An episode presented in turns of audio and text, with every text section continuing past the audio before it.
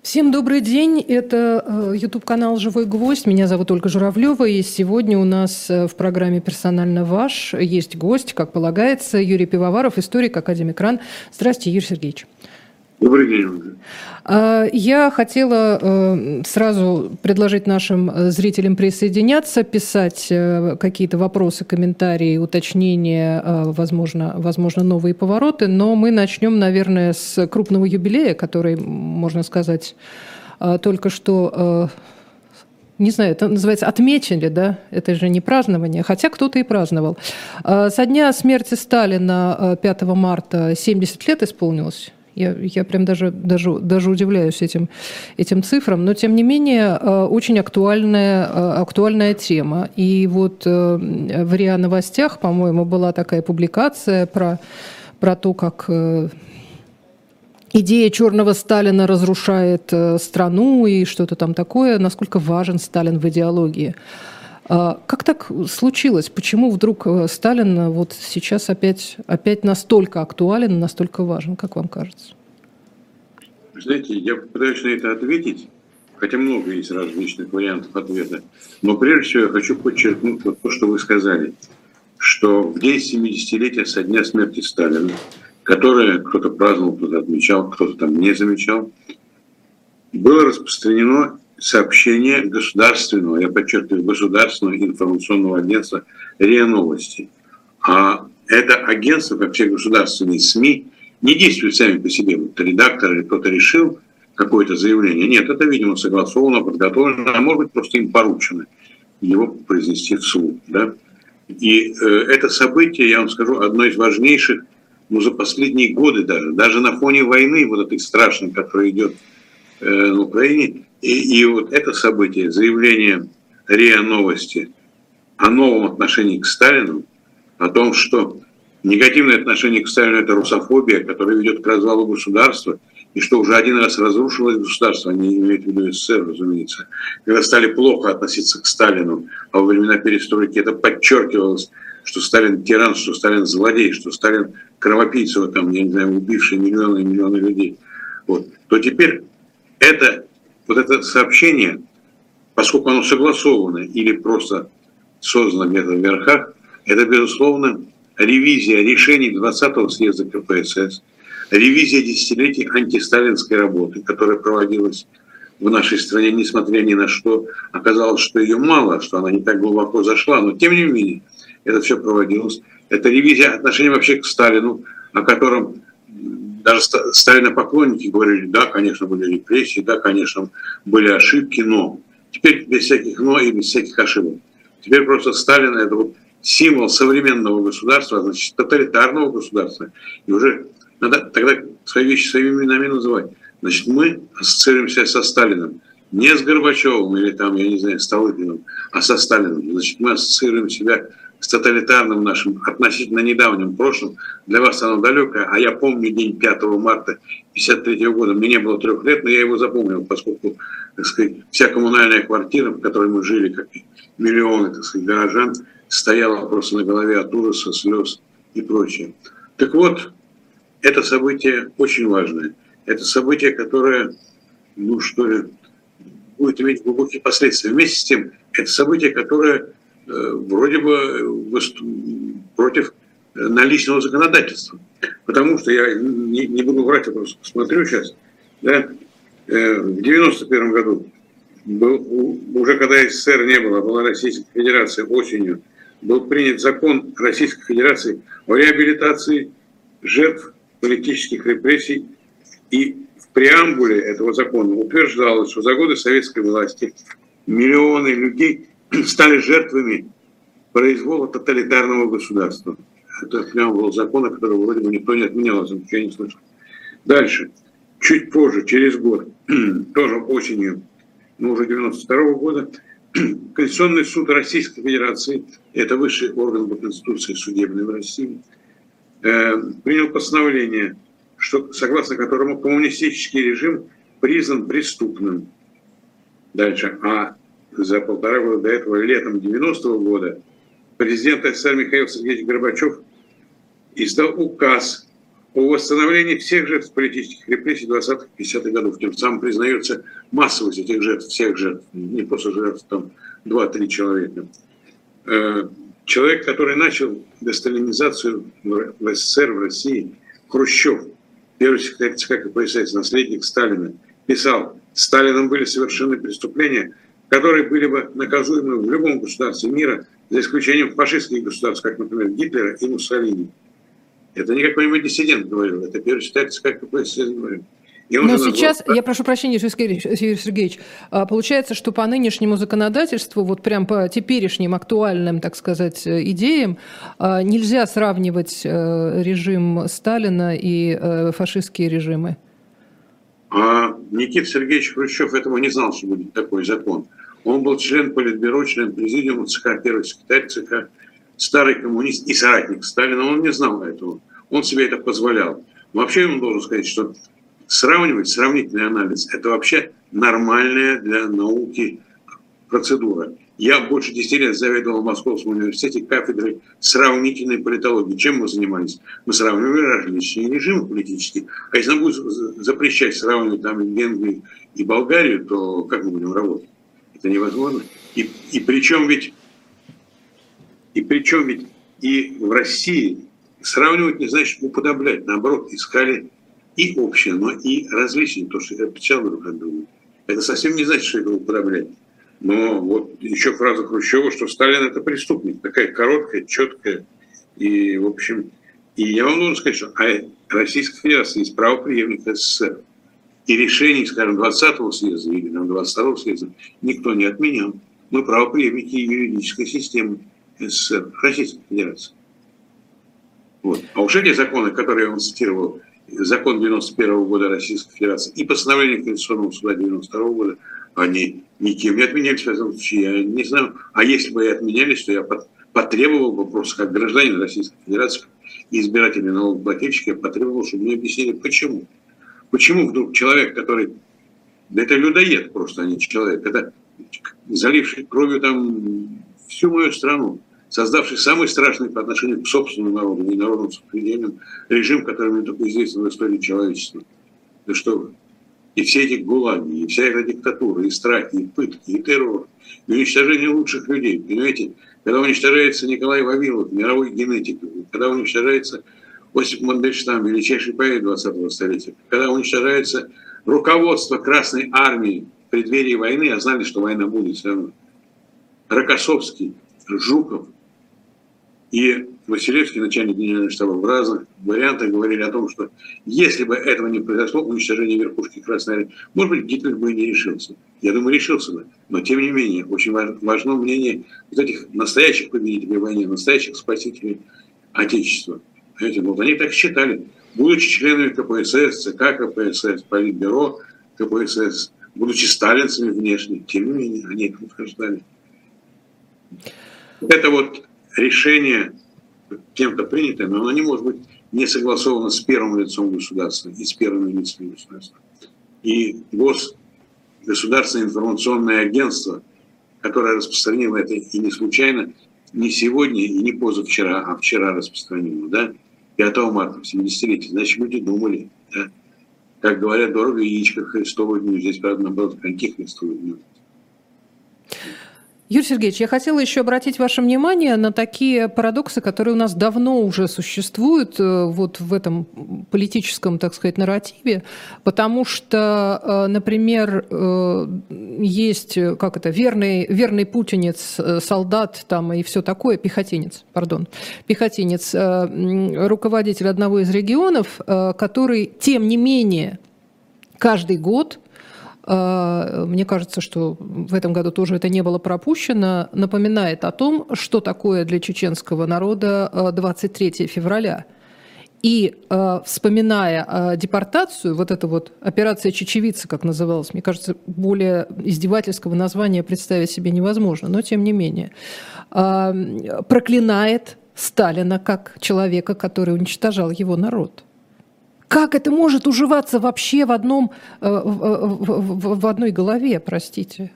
Вот эта политика, и я ее поддерживаю. Как? Я солидарен с Кадыровым в том, что он вспоминает этот день как черный день чеченского народа. Это правда.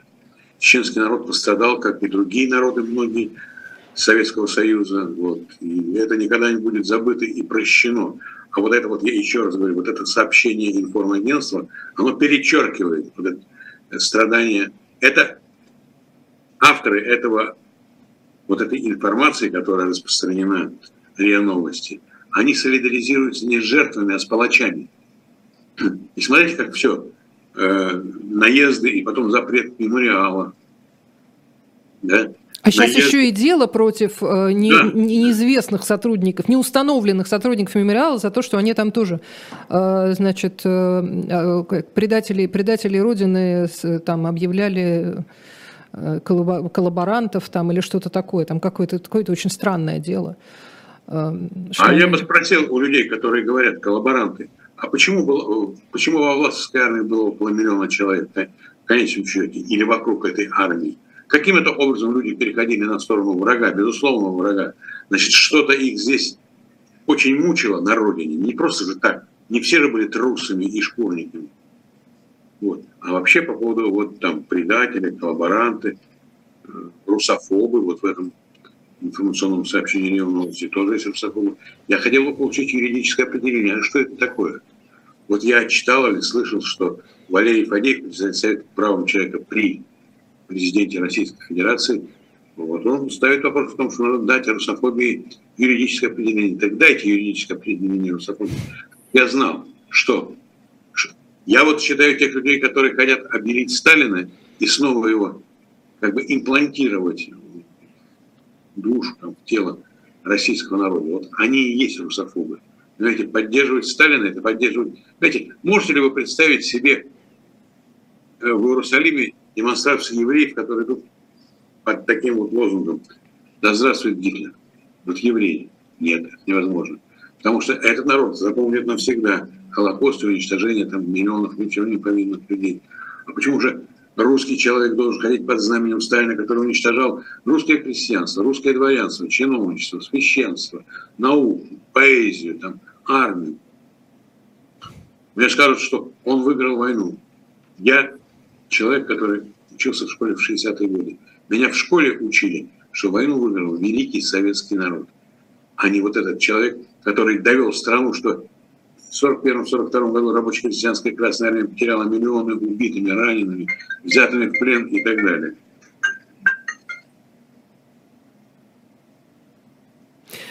Юрий Сергеевич, я хотела еще обратить внимание, вот вы когда сейчас говорили про то, что в школе вас учили, что победу одержал советский народ, мне кажется, возможно, вы лучше за этим следите, как историк и политолог, как человек, который занимается политической историей. Мне кажется, что вот это вот обращение «россияне», да, помните, как смеялись, там часто цитировали Ельцина, который обращался к народу: «дорогие россияне». Мне кажется, у президента России сейчас все чаще звучит не «россияне», а именно «русские». Русский народ, русские. И, ну, это как бы вроде бы нормально, обычно, все к этому привыкли. И там братский народ, соответственно, Украина у нас фигурирует, или там это вообще один народ. А, простите, а все остальные народы, населяющие Российскую Федерацию в ее признанных границах сейчас, они кто? Они не входят в этот список? А вот вы знаете, что действительно братский народ или один народ, потому что такое вот последовательное, продуманное уничтожение этого народа подтверждает, что мы братья и сестры настоящие. Вот. Значит, по поводу русского народа и так далее. Во-первых, в Конституции Российской Федерации записано, что русский народ государствообразующий. А другие народы, там, я не знаю, татары, башкиры, немцы, которых несколько миллионов жило до революции, в России евреи, чеченцы, буряты, ингуши, дагестанцы, кто угодно. Россия всегда была славна тем, что это была такая вот, такое образование историческое, там, геополитическое, культурное, где этнически были разные люди. Кто делал русскую литературу? Эфиоп Пушкин, поляк Достоевский, немец Герцен, еврей Пастернак, татарка Ахматова, там, я не знаю. И это все русские, это русский народ, это русская культура, понимаете? Русский народ, русская нация и этничность – это разные вещи. Это разные вещи. И, но в Конституции написано, я резко против вот того, чтобы говорить государство, образующий народ русский, а остальные скажут, а татары скажут, что мы не строили за это государство. И вообще, что это за, так сказать, такая вот селекция? Это очень неправильно, очень нехорошо. И в Конституции написано, мы многонациональный российский народ, многонациональный российский народ. То есть мы состоим из разных этносов. Но мы в целом один народ. Народ – это понятие культурное, историческое, а не этническое, понимаете? Ну, у Лермонтова были шотландцы в роду. Но это наш поэт, мы его не отдадим Шотландии, при всем уважении к Шотландии, да? Булата Куджава, да, прекрасный поэт, там, певец своих песен, был наполовину грузин, наполовину армянин, вообще у него не было русской крови. Но он не грузинский, не армянский, поэтому русский поэт. Ну, все-таки литература в большей степени соотносится с языком, на котором человек творит. Ну, поэтому и здесь... на котором он думает просто. Знаете, среди... Мы многонациональная страна, нам очень нужно деликатно относиться к этому вопросу, очень деликатно. Да, русский народ самый большой, разумеется. Конечно, он играл самую большую роль, но ведь во время войны разве была разница между русским и армянином, там, грузином и татарином? Все воевали с фашистской сволочью. Но, кстати, все тот же Сталин, помните, произнес этот тост за русский народ. Да, кстати, я напомню, что этнически он грузин, но да. Ну и что? Он, конечно, русский, российский, политический деятель, советский. Вот и все. Мне просто непонятно, как себе представляют нынешние идеологи, ну если они есть, да, ну что-то, на что-то же опирается руководство, когда свои вот эти вот, ну, пропагандистские, вот эти вот государствообразующие, а политикообразующие вещи произносят с трибун. Они что-то имеют в виду, когда говорят там про то, что вот русофобы там Россию ненавидят. Вот они Россию ненавидят или русских они ненавидят? О чем говорят эти люди? Что они хотят сказать людям, живущим в Якутии, например? Как они должны к этому относиться? Знаете, когда вот это еще была только поправка к Конституции и существовал веб-сайт «Эхо» Москвы, да, я написал маленький текст, где написал, а как вот в большом городе, ну, в якутском селе или в Костромской губернии, в русском селе, Поволжском, мы можем определить, кто там русский, кто якут, а как в большом городе, когда вы едете в метро или в автобусе, или идете, или в магазин приходите, или в музей идете, как вы узнаете, кто есть кто? Я тогда предложил, что есть опыт такой, он из Второй мировой войны, можно нашивки такие, вот скажем, если ты представитель государствообразующего народа, у тебя нашивочка такая. А если ты представитель равноправного, там сказано, но не государствообразующего народа, другая. Если ты этнический русский, одна нашивка, если ты этнический башкир. Мы знали, когда мы идем по улице, что вот идет представитель государствообразующего народа. Вот идет равноправного, но не государствообразующего народа. И возникает вопрос, а что те народы тогда делали, когда русский народ, в узком смысле этого слова, в этническом, государство образовывало? А они что, помогали или мешали? И является ли какая-то там иерархизация, иерархия народов? Народы, которые помогали, народы, которые не участвовали, народы, которые мешали. Знаете, это одна из самых опасных вообще тропинок, которая может завести так далеко, что мало не покажется, что это... Националистическая диктатура – это страшно, но в нашем многонациональном народе это конец. Тот, кто хочет развалить Россию, кто-то придумал вот этот вот государствообразующий народ и все вот эти вот подчеркивания.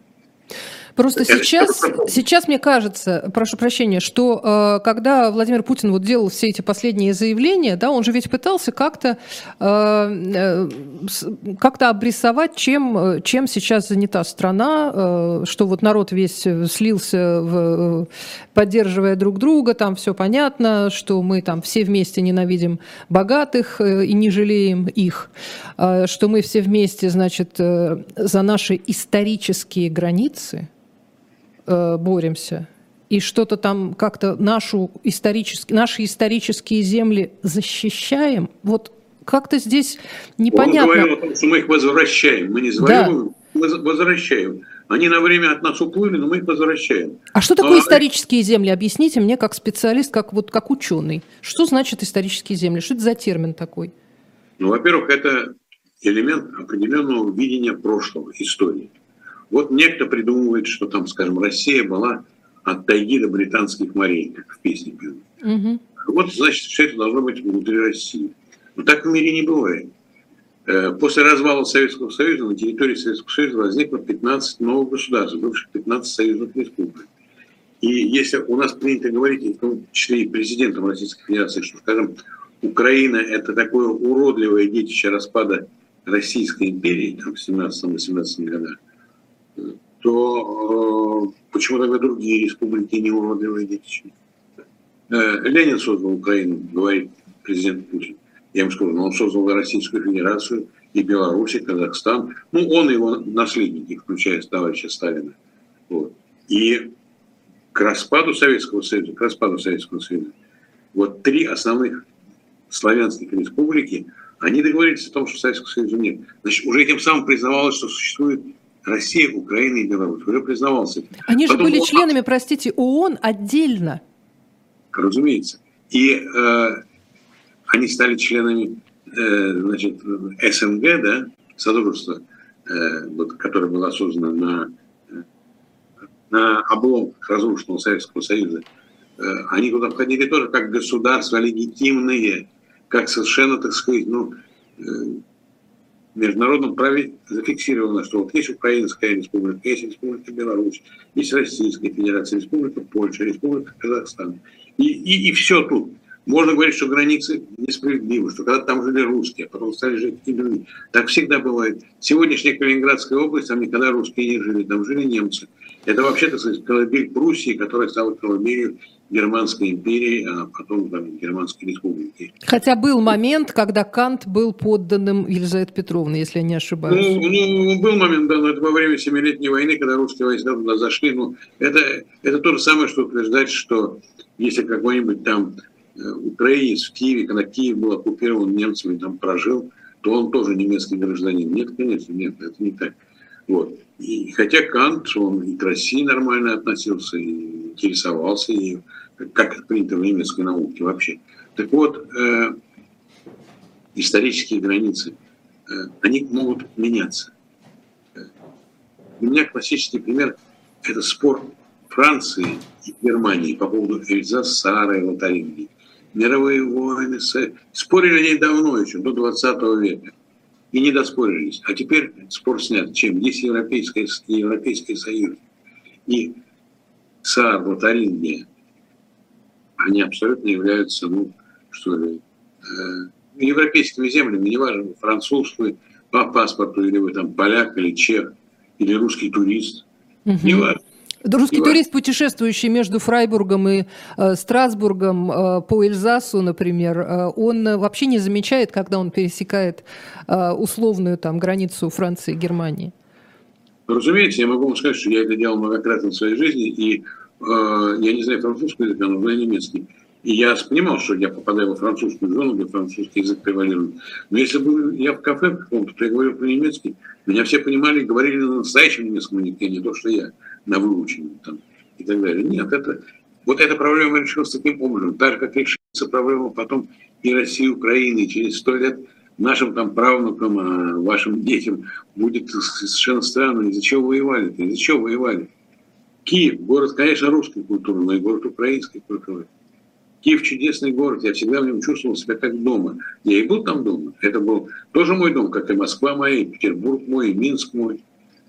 Так я себя чувствовал и в Таллине, и в Риге, и в Вильнюсе. Мне совершенно не важно, чтобы они входили в состав Великой России, не входили. Дайте возможность ездить, там, путешествовать, дружить, гулять по этим чудным городам. Скажите, пожалуйста, вот по последним выступлениям... Сложилось ли какое-то у вас представление о том, чего хочет добиться российское руководство на данном этапе? От народа, чтобы он что понимал и чувствовал? От, я не знаю, от Украины, вообще от мирового сообщества? Чего они хотят? Вот эти все заявления, они пока мне этого не объяснили. Чего они хотят? Покорности и энтузиазма в том, чтобы идти и погибать вокруг Бахмута за что. Так вот, я могу сказать, что я не знаю, что конкретно в голове начальников, я с ними не знаком. Так видел издалека, на каких-то там встречах, но не знаком. И могу только сказать, как вот, научный, что ли, работник, занимавшийся этим. Я определяю современный российский режим как неототалитарный, неототалитарный. То есть у нас был сталинский тоталитаризм, потом, значит, с ним как-то стали заканчивать, и такой хрущевско-брежневский период, и перестройка, и все как-то размягчалось, и пространство свободы расширялось, и различные точки зрения приветствовались. А теперь вот такой вот рецидив опять диктатуры, неототалитаризм. А диктатура неототалитарная, значит, охватывающая все. Она так не только заставляет нас делать, она нам в душу лезет. Вот так нельзя думать, так надо детей учить, а так нельзя. Так вот, а диктатура, ее, внутреннее содержание заключается в том, что она должна экспансировать, она должна расширяться. Расширяться, да. Угу. И не только территориально, за пределами государственных границ, но и внутри страны. Вот репрессии против инакомыслящих. Вот запрет на другую точку зрения. Вот это вот такое вот расширение вглубь социальное. Ну и внешнее. И цель всего этого, именно вот это вот, сам этот процесс. Все больше и больше загабаления народа, пространств, там, я не знаю, природных ископаемых и так далее. Но это не может длиться вечно. Этот процесс не может быть постоянно. Пока эта диктатура жива, она так и будет действовать. Как только Сталин умер, Маленков, Молотов, Хрущев говорили, что Корейская война закончилась, и тоже конца не было. Она шла 3 года. Были попытки применить со стороны американцев ядерное оружие. Погибло там дикое количество людей со всех сторон, с корейской, американской, кто воевал, китайские добровольцы там были и прочее. Вот. Но как только Маленков, Молотов, Хрущев пришли к власти, они тут же договорились с американцами о том, что пора заканчивать войну. Значит, поэтому... Это очень интересная тема, потому что я вот как раз сегодня прочитала, по-моему, у Михаила Виноградова в соцсетях, у политолога, что интересно, насколько вовлечен был Сталин в последние годы своей жизни вообще во все процессы. То есть его просто физическое существование влияло на происходящее так же сильно, как и его активная какая-то деятельность. Он проводил очень много времени на даче, у него были, говорят, были там инфаркты, инсульт, там еще что-то такое. Вполне возможно, что он в последние там, года 3, например, практически отсутствовал, как физическое лицо, как единица, да, которая там придет, настучит, накричит или что-то такое сделает. Но это не мешало режиму существовать. Как вы думаете, это возможно так? Нет, я думаю, что это невозможно так. Я думаю, что Сталин как нормальный человек состарился, и как нормальный старый человек болел. Вот это безусловно. И то, что он вел не вполне здоровый образ жизни, это зафиксировано. Ночные пиры, попойки и так далее. Несмотря на то, что он жил, правильно сказать, на даче и дышал свежим воздухом. Но тогда и в Москве тоже, он, кстати, экология была лучше, просто потому что меньше всякой техники бегала по улицам в Москве. Так вот, конечно, Сталин терял свое влияние, терял свои силы, но очень зорко следил за тем, чтобы остаться у руля, потому что он понимал, если его выкинут, то его уничтожат, физически просто уничтожат. Вот. Поэтому я думаю, что он по-прежнему руководил, хотя, конечно, уже, может быть, той силы его дьявольского ума и дьявольского характера не было, но тем не менее он довольно успешно стравливал различных потенциальных наследников группы, скажем, Жданова, группы Маленкова. Он вернул Хрущева в Москву как такую фигуру, так сказать, которая вроде бы не претендовала на пост генерального секретаря партии или лидера страны и могла бы быть им использована против обеих группировок. Нет, он весьма, так сказать, он руководил всеми этими репрессиями, он устраивал там дело врачей, он там борьбу с космополитами. Ну и не надо недооценивать его. Конечно, он ослаб, конечно, он был не в лучшей форме, но он... Во времена моей молодости говорили, вот Леонид Ильич Брежнев уже дряхлый, он ничего не понимает, не знает. А люди, которые работали в ЦК, например, я их знал, этих людей, уже после развала ЦК, говорили, нет, была огромная разница между генсеком и просто членом Политбюро и секретарем ЦК. Все равно все в конечном счете решал Леонид Ильич Брежнев. Другое дело, что ему какие-то более эффективные, здоровые молодые члены Политбюро преподносили различные варианты решения, но выбирал он всегда. Последнее слово было за ним. Так что Брежнев не был столь, так сказать, что ли, интеллектуально развитым, как Сталин. Мое абсолютно неприятие Сталина не означает, что я не понимаю, что это был человек по-своему, конечно, умный, талантливый, энергичный и так далее. Но это ничего не объясняет. Это был людоед, это был человек, который мучил мою родину, мой народ. Понимаете?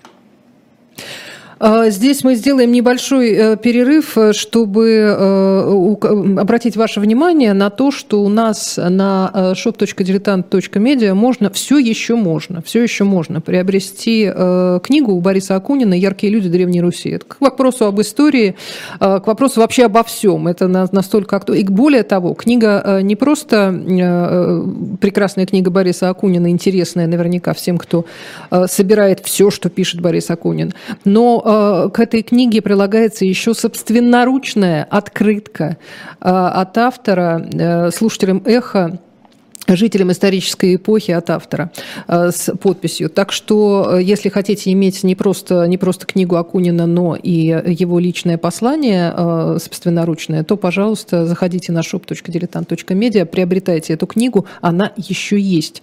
Там, кстати, есть еще множество интересных книг, и если вы там что-то выберете для себя, помните, что книга – лучший подарок.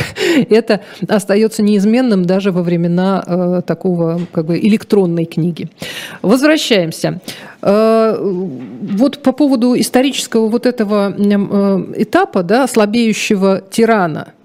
Я же ведь не зря над этим как-то задумалась, читаю Михаила Виноградова, не зря я вас об этом спросила, потому что сейчас очень многие рассуждают о том, насколько важна личность в тирании.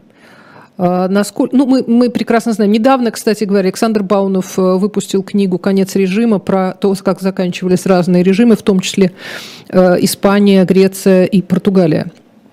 Там тоже была же ведь история, когда Салазар уже вроде бы и не Салазар, но режим как-то доживал. У всех по-разному.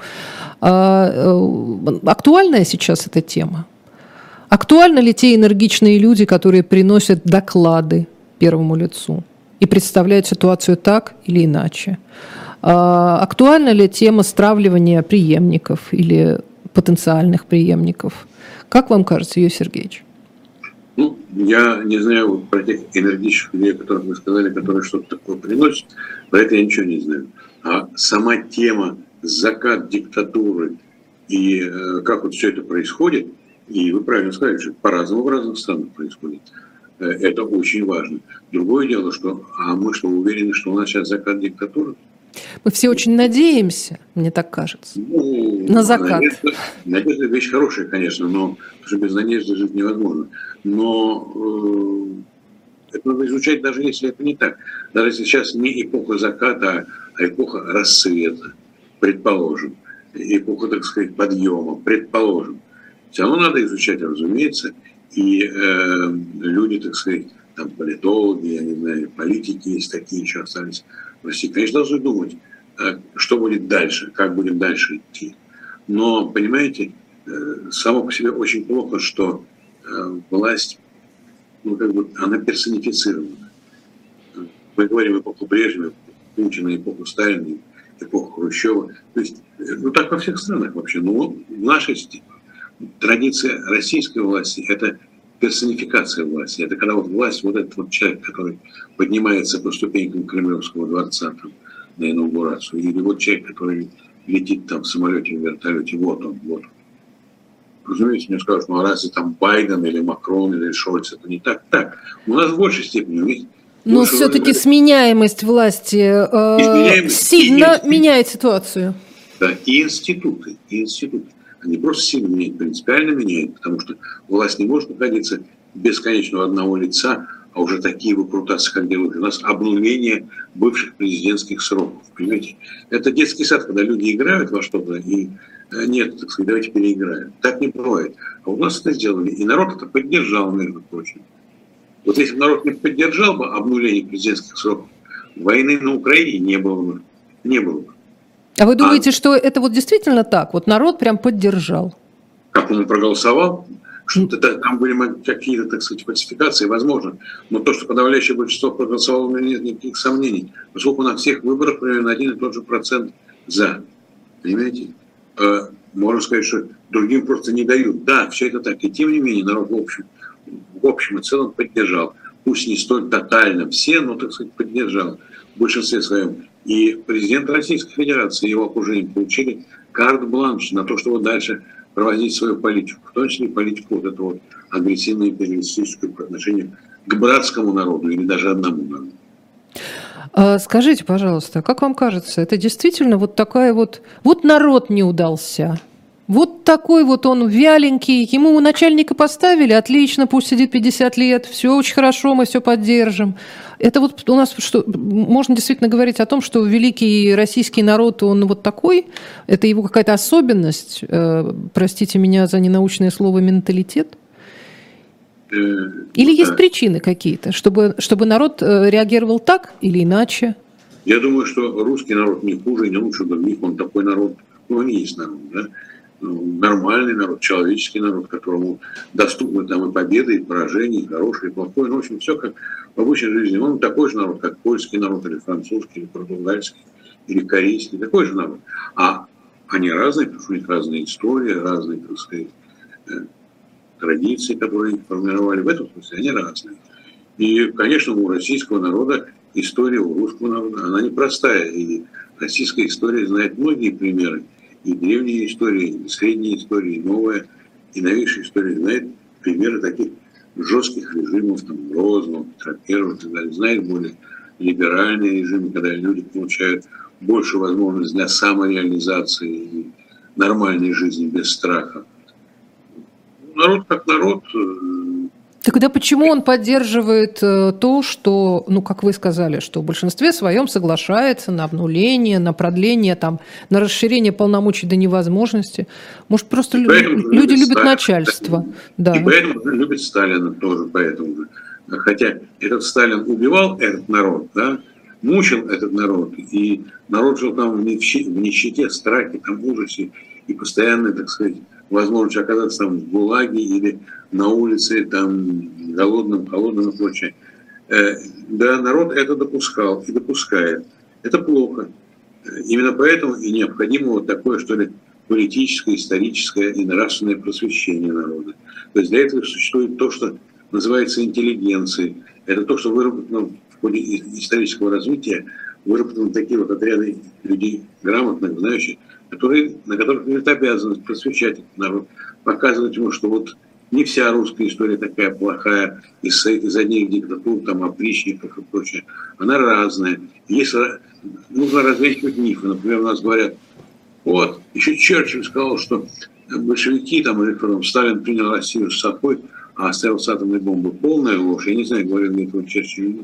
Россия до революции 1917 года была очень развивающейся, очень такой, ну, что ли, привлекательной страной. И экономический рост, и рост благосостояния населения, не только у богатых, но и у всех слоев населения, и развитие науки, и демократии, и развитие искусства, литературы. И... Ну, вы помните, как мы еще при советской власти было принято сравнивать производство с 1913 годом, потому что это было лучшее вообще в истории страны год экономический. Я вам скажу, что по некоторым параметрам мы так и не дошли до этого. Например, во времена так называемой коллективизации, это было просто уничтожение крестьянства, основной массы населения России в широком смысле слова, включая Украины, Кавказа и Сибири, было уничтожено такое количество крупного рогатого и нерогатого скота, которое потом сумели лишь возродить к 60-м годам. То есть некоторые достижения царской России, они, так сказать, так и остались непревзойденными. А вот что касается таких, вот вы говорите, надежды, прогнозы, они были самые оптимистические, что Россия к 40-му году достигнет уровня экономического Соединенных Штатов Америки. Российские железные дороги перед революцией были самые такие, что ли, эффективные по пропускной способности. Их не хватало, страна огромная. И относительно недавно начали, но Россия мощно развивалась, университеты, наука, академия наук, литература, искусство, ну, градостроительство и прочее, прочее, прочее. То есть необходимо исторически... Ну тогда вопрос по поводу просвещения.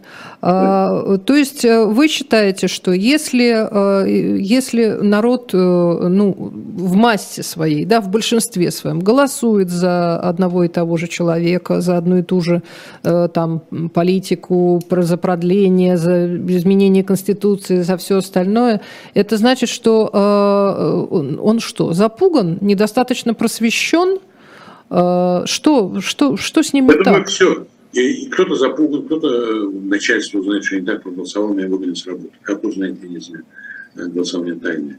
Вот. Вы не знаете всех историй. Были же истории про то, что начальник требует фотографию этого самого бюллетеня, а были люди, которые объясняли, что на бюллетене вместо знака ручкой в нужном квадрате вы сначала кладете ниточку, фотографируете, посылаете начальнику, а потом ставите галочку там, где вы хотите. Это какая-то... Это прям... противоправное дело, с которыми надо бороться правовыми методами. Значит, нужно, так, соответственно, я не знаю, искать адвокатов, искать юристов, которые защищают. Но это нужна деятельность, это нужна активность, это нужно знания, в том числе и юридические. А посмотрите, что на кону стоит. На кону стоит вот всеобщая мобилизация или мобилизация, и сотни тысяч молодых мужиков погибнут на Украине. За что? За кого они погибнут? За родину? Вот в 1941 году под Москвой умирали за родину. Это я понимаю, это тоже трагедия, но это понятно, что фашистской сволочи нельзя было пускать в Москву, и вообще ее надо было гнать, что Красная Армия, слава богу, и сделала. А сейчас что? Почему? Что мы делаем на Украине? С кем мы там воюем? С кем? Мы там воюем с фашистами, Юрий Сергеевич, если вы не знаете. Да, ну, нам говорили, да, значит, нам говорили, что у нас министр иностранных дел тут рассказывал перед иностранной публикой, что на нас напали. Мы, так сказать, отвечаем и все такое. Правда, публика почему-то засмеялась на этих словах. Но... Как на нас напали, когда мы пересекли границу утром 24 февраля прошлого года и поехали на Киев. Ну как-то это получается. Я как раз их пытаюсь понять, а как это получается? Как это получается, что огромные массы людей, не таких глупых, у нас высокий уровень образования вообще в стране, да, всегда этим гордились. Непонятно, что, в чем вот эта проблема. Сейчас, когда все говорят там об отмене русской культуры, которая на самом деле, конечно, не так уж и отменена, просто мы не в курсе, что там происходит, говорят при этом о том, что вот русский народ весь виноват, он сам этого хотел, он сам хотел завоевать там как можно больше территории, он сам хочет там уничтожать вот это, и поэтому его нужно будет потом судить. Вы с этим согласны? Ну, во-первых, народ судить никто никогда не будет. Что значит народ судить? Кого это судить народ? Вот нас с вами, тысячи человек, которые сейчас идут там по улице, или, я не знаю, там, работают свою работу. Нет, это невозможно. А что касается, кстати, отмены русской культуры, почему есть? Например, мне рассказывал человек, который живет в городе Вильнюс, русский человек, он уехал просто туда, что в одном из там театров или там, я не знаю, консерватории сняли исполнение музыки Шостаковича и Прокофьева, двух великих наших композиторов, во всем мире известных. Ну, кстати, сегодня, по-моему, в Германии, что ли, как раз вот премьера какого-то произведения Прокофьева, там во Франции тоже, и Чайковский, и все везде идет, да. В балтийских странах особая ситуация, у них особые обиды, надо вставлять. Вот. Но почему их признали? Это мягкая сила Путина было заявлено, что... Русские по сей день используют, там, Чайковского плачут, все плачут от радости. А вот, и... ну, в общем, конечно, это глупость, но это глупость, в которой мы сами не виноваты. Кто это делает на Западе? Ну, это люди просто неумные или злые и так далее. Но причина там в нас самих. Не было бы этой войны, не было бы вот того, что, так сказать, мы называем отмену русской культуры. Не будет отмены русской культуры никогда. Можно не сомневаться. Это одна из великих европейских культур, не более великая, чем французская или немецкая, или английская, но и не менее великая культура, у которой там и традиции, и имена, и известность, и привычка всего мира. А к тому же в Европе это европейская культура, она понятна, и музыка наша, и литература, и живопись, это все европейское, это все понятно. Поскольку мы тоже своеобразная часть европейского мира, хотя бы в культурном смысле этого слова. Что касается нашего народа, ну, конечно, ведь 70 лет советской власти создали тип человека, homo советикус. Новый тип человека, человек, который, так сказать, вы говорите образование, да не надо преувеличивать уровни нашего образования. Где-то на высоком уровне, а где-то на очень низком уровне.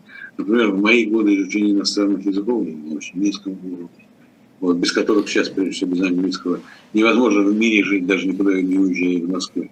Вот. И я думаю, что вот и только многодесятилетнее просвещение, как это было там в Германии, например, в Италии, в Японии, после тоталитарных режимов, только это может привести, ну, разумеется, к какому-то улучшению. Но, разумеется, люди сами должны сами себе сказать, а зачем вот мой сын или мой внук, или мой племянник идет на войну? Зачем? Что, Родина в опасности? Да. Кто? Да, именно об этом люди говорят, вот эти вот так называемые простые люди, да, вот они говорят. Пожалуйста, доказательства, что украинские войска вторглись на территорию Российской Федерации. Америка, ну Америка же нас хочет завоевать и отобрать наше богатство. Ну что вы, ей-богу. Ну, можно сказать, а зачем Америке наше богатство? У них у самих их больше, чем у нас.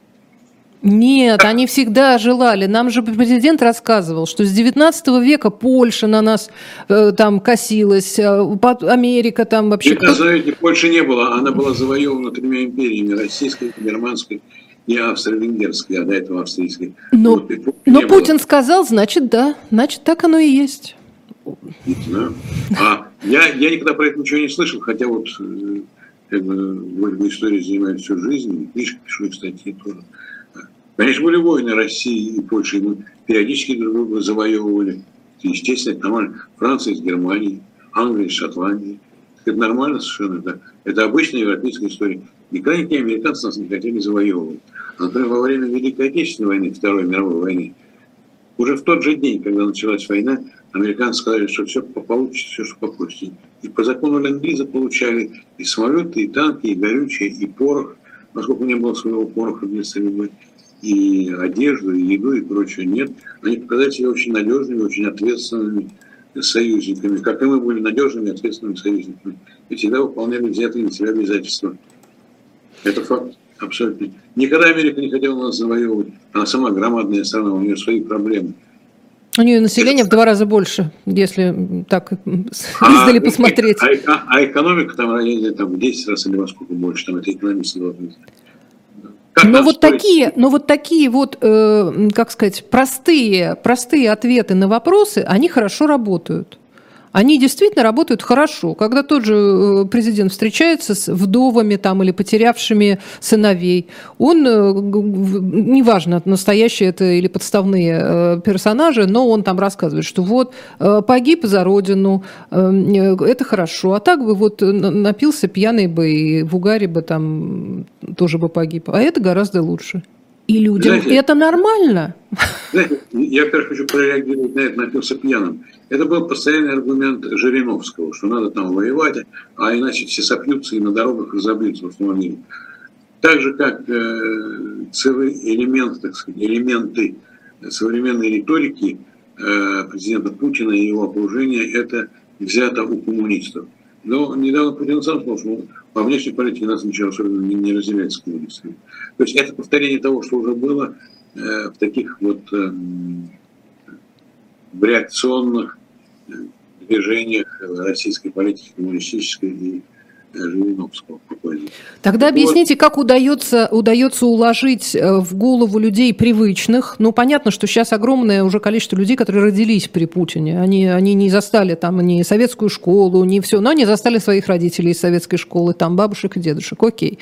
Но при этом почему-то идея, что детский рисунок там «Нет войне», или песня «Пусть всегда будет солнце», или еще что-то. То, что у нас, людей, которые там в 70-е, например, как в моем случае, родились в Советском Союзе, это было, ну, как-то абсолютно привычно. Вот как в стишке Маршака там «Слава армии советской, самой мирной на земле».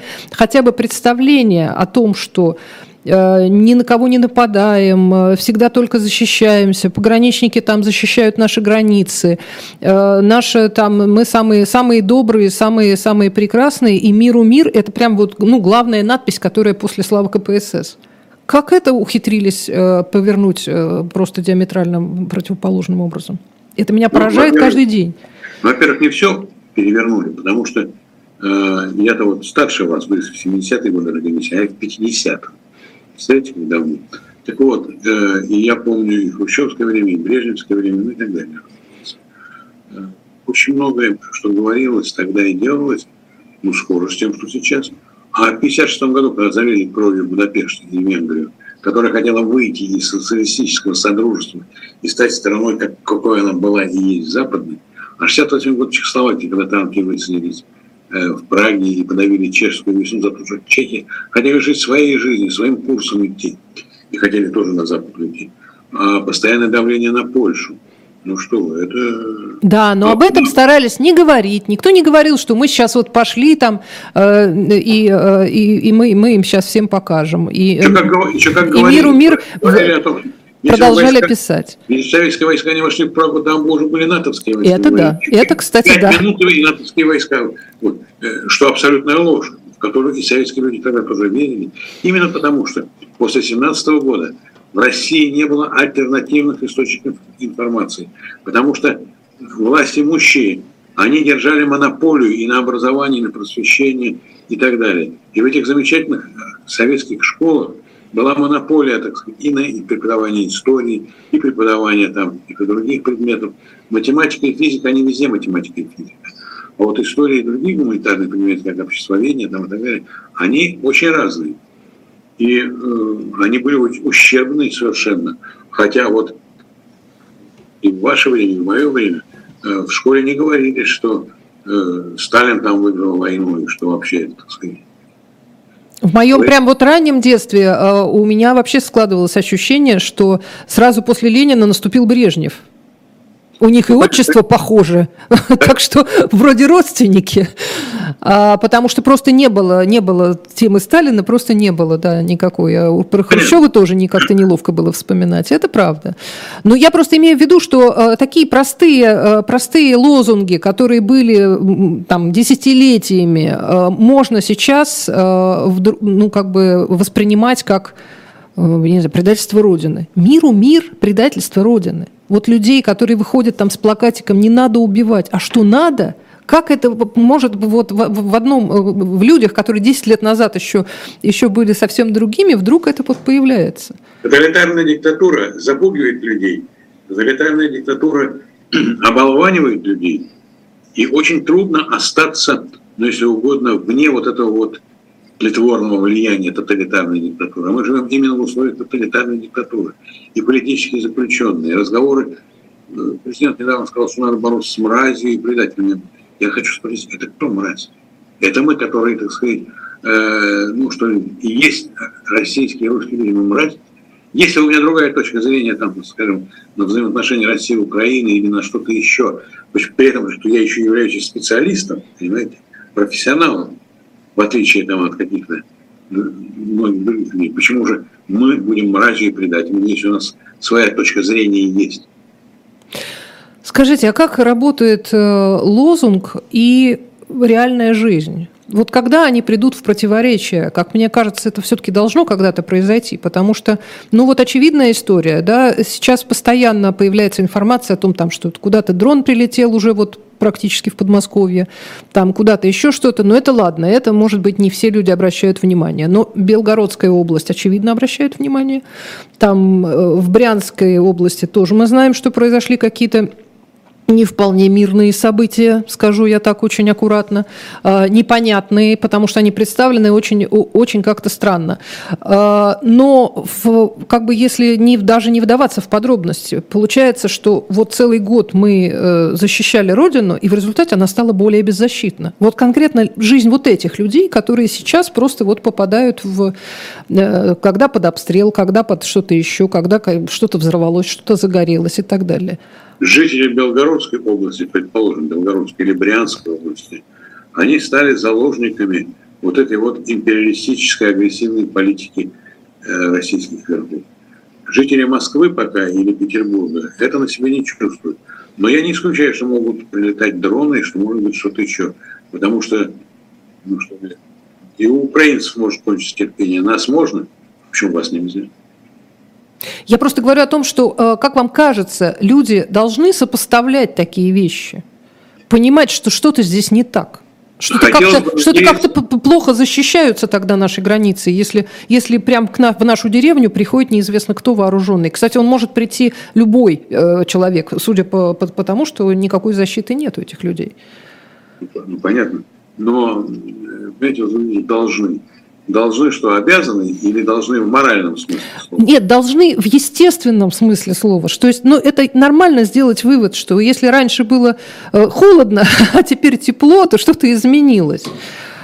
Если раньше нам говорили, что нам что-то грозит, и ничего не грозило, а вот потом через год почему-то стало вот реальностью это все эти угрозы. Это сможет помочь людям сделать какие-то выводы о том, что, может быть, здесь что-то не так? Вот какой вывод сделали мы, когда все время начальство российское говорило, что агрессивный блок НАТО приближается к нашим границам. Нельзя пускать НАТО близко к нам. Ну и что Швеция и Финляндия отбросили много-много десятилетний и даже более чем столетний Швеция нейтралитет и вступили в НАТО со своими сильными армиями, со своей сильной экономикой и прочее. И мы получили на северо-восточном, на северо-западном своем фланге очень и очень сильных, так сказать, теперь уже противников, а не просто, так сказать. Вот. Это результат вот этой вот ошибки. Борьбы за мир, чтобы камня на камне не осталось, да. Да. Это оно. Да. Ну, кстати, интересно, что действительно вот есть такая общая такой как бы ответ на все, что Америка на нас напала, и вот мы сейчас, значит, с ней воюем до последнего украинца, как говорят. При этом интересно, что нападает на нас вроде бы Запад, мы вроде боремся мы с ним, но вот как раз тот самый Калининград, который вы упоминали, Калининградская область, про него что-то сейчас ничего не говорят. Хотя он окружен вообще, получается, сплошными врагами. Что-то странное какие-то, все-таки какая-то конструкция с массой дыр. Идеологическая. Какая Америка на нас напала? Америка помогает Украине. Это их личное дело. Они союзники, они партнеры. И американцы решили, что нужно помочь Украине бороться с агрессией российской. Это их дело. И надо было предугадать это. Если вы хотите воевать, во-первых, чтобы ваша армия была в порядке, она явно не в порядке. И, то есть она не готова к таким вот авантюрам. А второе, это то, что вы имеете в виду, что вы весь мир против себя вооружите. И вот этот смех по поводу слов министра иностранных дел говорит о том, что существует определенный консенсус у стран не только Америки, а и у других стран по поводу того, что говорят русские, кто там затеял войну и прочее. Это мы каждый день там по телевизору видим, ну я не знаю, как вы, но, так сказать, там я смотрю Евроньюз, да, и там разрушенные дома, там в Запорожье, разрушен дом пятиэтажный, 13 человек убит, там ребенок какой-то 8-месячный. Это кто делает? Это делаем мы. Не мы с вами, а наше государство, граждане которого мы являемся. И которые мы любим, разумеется. Ну, просто разница между мы любим страну и любим государство, она не у всех есть. Нет, правильно. Как говорил великий русский писатель Владимир Набоков, с каких это пор ключевое понятие Родины стали подменять понятием власти. Конечно. Но я когда говорю государство, я имею в виду традиционное российское, там, тысячелетнее государство, которое, ну, разумеется, мы связаны с ним всеми нитями, и генетическими, и там, историческими, и памятью, привычками и так далее. И мы, конечно, болеем. И, конечно, Россию ждут тяжелые времена, потому что, ну, что ли, мировое сообщество не простит просто так и не даст обнулить эти события, как российский электорат обнулил президентские сроки президента Путина. Вот нам пишут. Екатерина пишет, как начиналось все, движуха Украины в ЕС, поливание, всякое москаляк. Вот зачем они на это повелись? Видите, мы не виноваты. Мы не виноваты, Юрий Сергеевич. Это они. А я вам должен сказать, что Россия должна вступать в ЕС и вступать в НАТО. И со временем так будет. Потому кстати, мы... насчет НАТО, мы же, в общем, был какой-то период в российской новейшей истории, когда мы практически уже, в общем, были бы и не прочь. Такого периода не было. Были предложения товарища Сталина, а потом Владимира Владимировича Путина, что, может быть, Россия станет членом НАТО. Но это были слова. Для этого нужно много что сделать. Что касается украинцев, хотят идти в НАТО и в ЕС, пусть идут, это независимая страна. И нам туда нужно. Но пока нас туда не возьмут, и мы пока не готовы к этому. Что значит москали? Ну, а мы хохлы их называли, они нас москали. Ну и что из этого? Ну и французы и немцы сейчас ближайшие союзники, но шутят друг на друга постоянно. Что-то такого. У нас огромное количество смешанных браков. Полурусский, полуукраинец, там, полурусский, полубелорусский. И просто людей, которые наполовину, да, конечно, детей этих браков. Это правда, это правда. К сожалению, надо заканчивать, а я еще хотела предупредить наших слушателей, особенно зрителей, о том, что сегодня действительно не будет программы «Тираны», они пока отдыхают на канале «Дилетант», но вот в 16 атака с флангов вас ждет, в 17 слух и эхо Елены Афанасьева, в особом мнении в 19 профессор университета Брно Андрей Зубов, и в 20 мовчания, и в 21:05 трифекты. Так что сегодня у вас большой-большой план. Можно передать от меня привет профессору Андрею Зубову? Хорошо, будем считать, что мы передаем привет. К сожалению, будет не со мной беседовать, но мы передадим. Спасибо большое за эту беседу. Это был Юрий Пивоваров. Меня зовут Ольга Журавлева. Всем спасибо, всего доброго.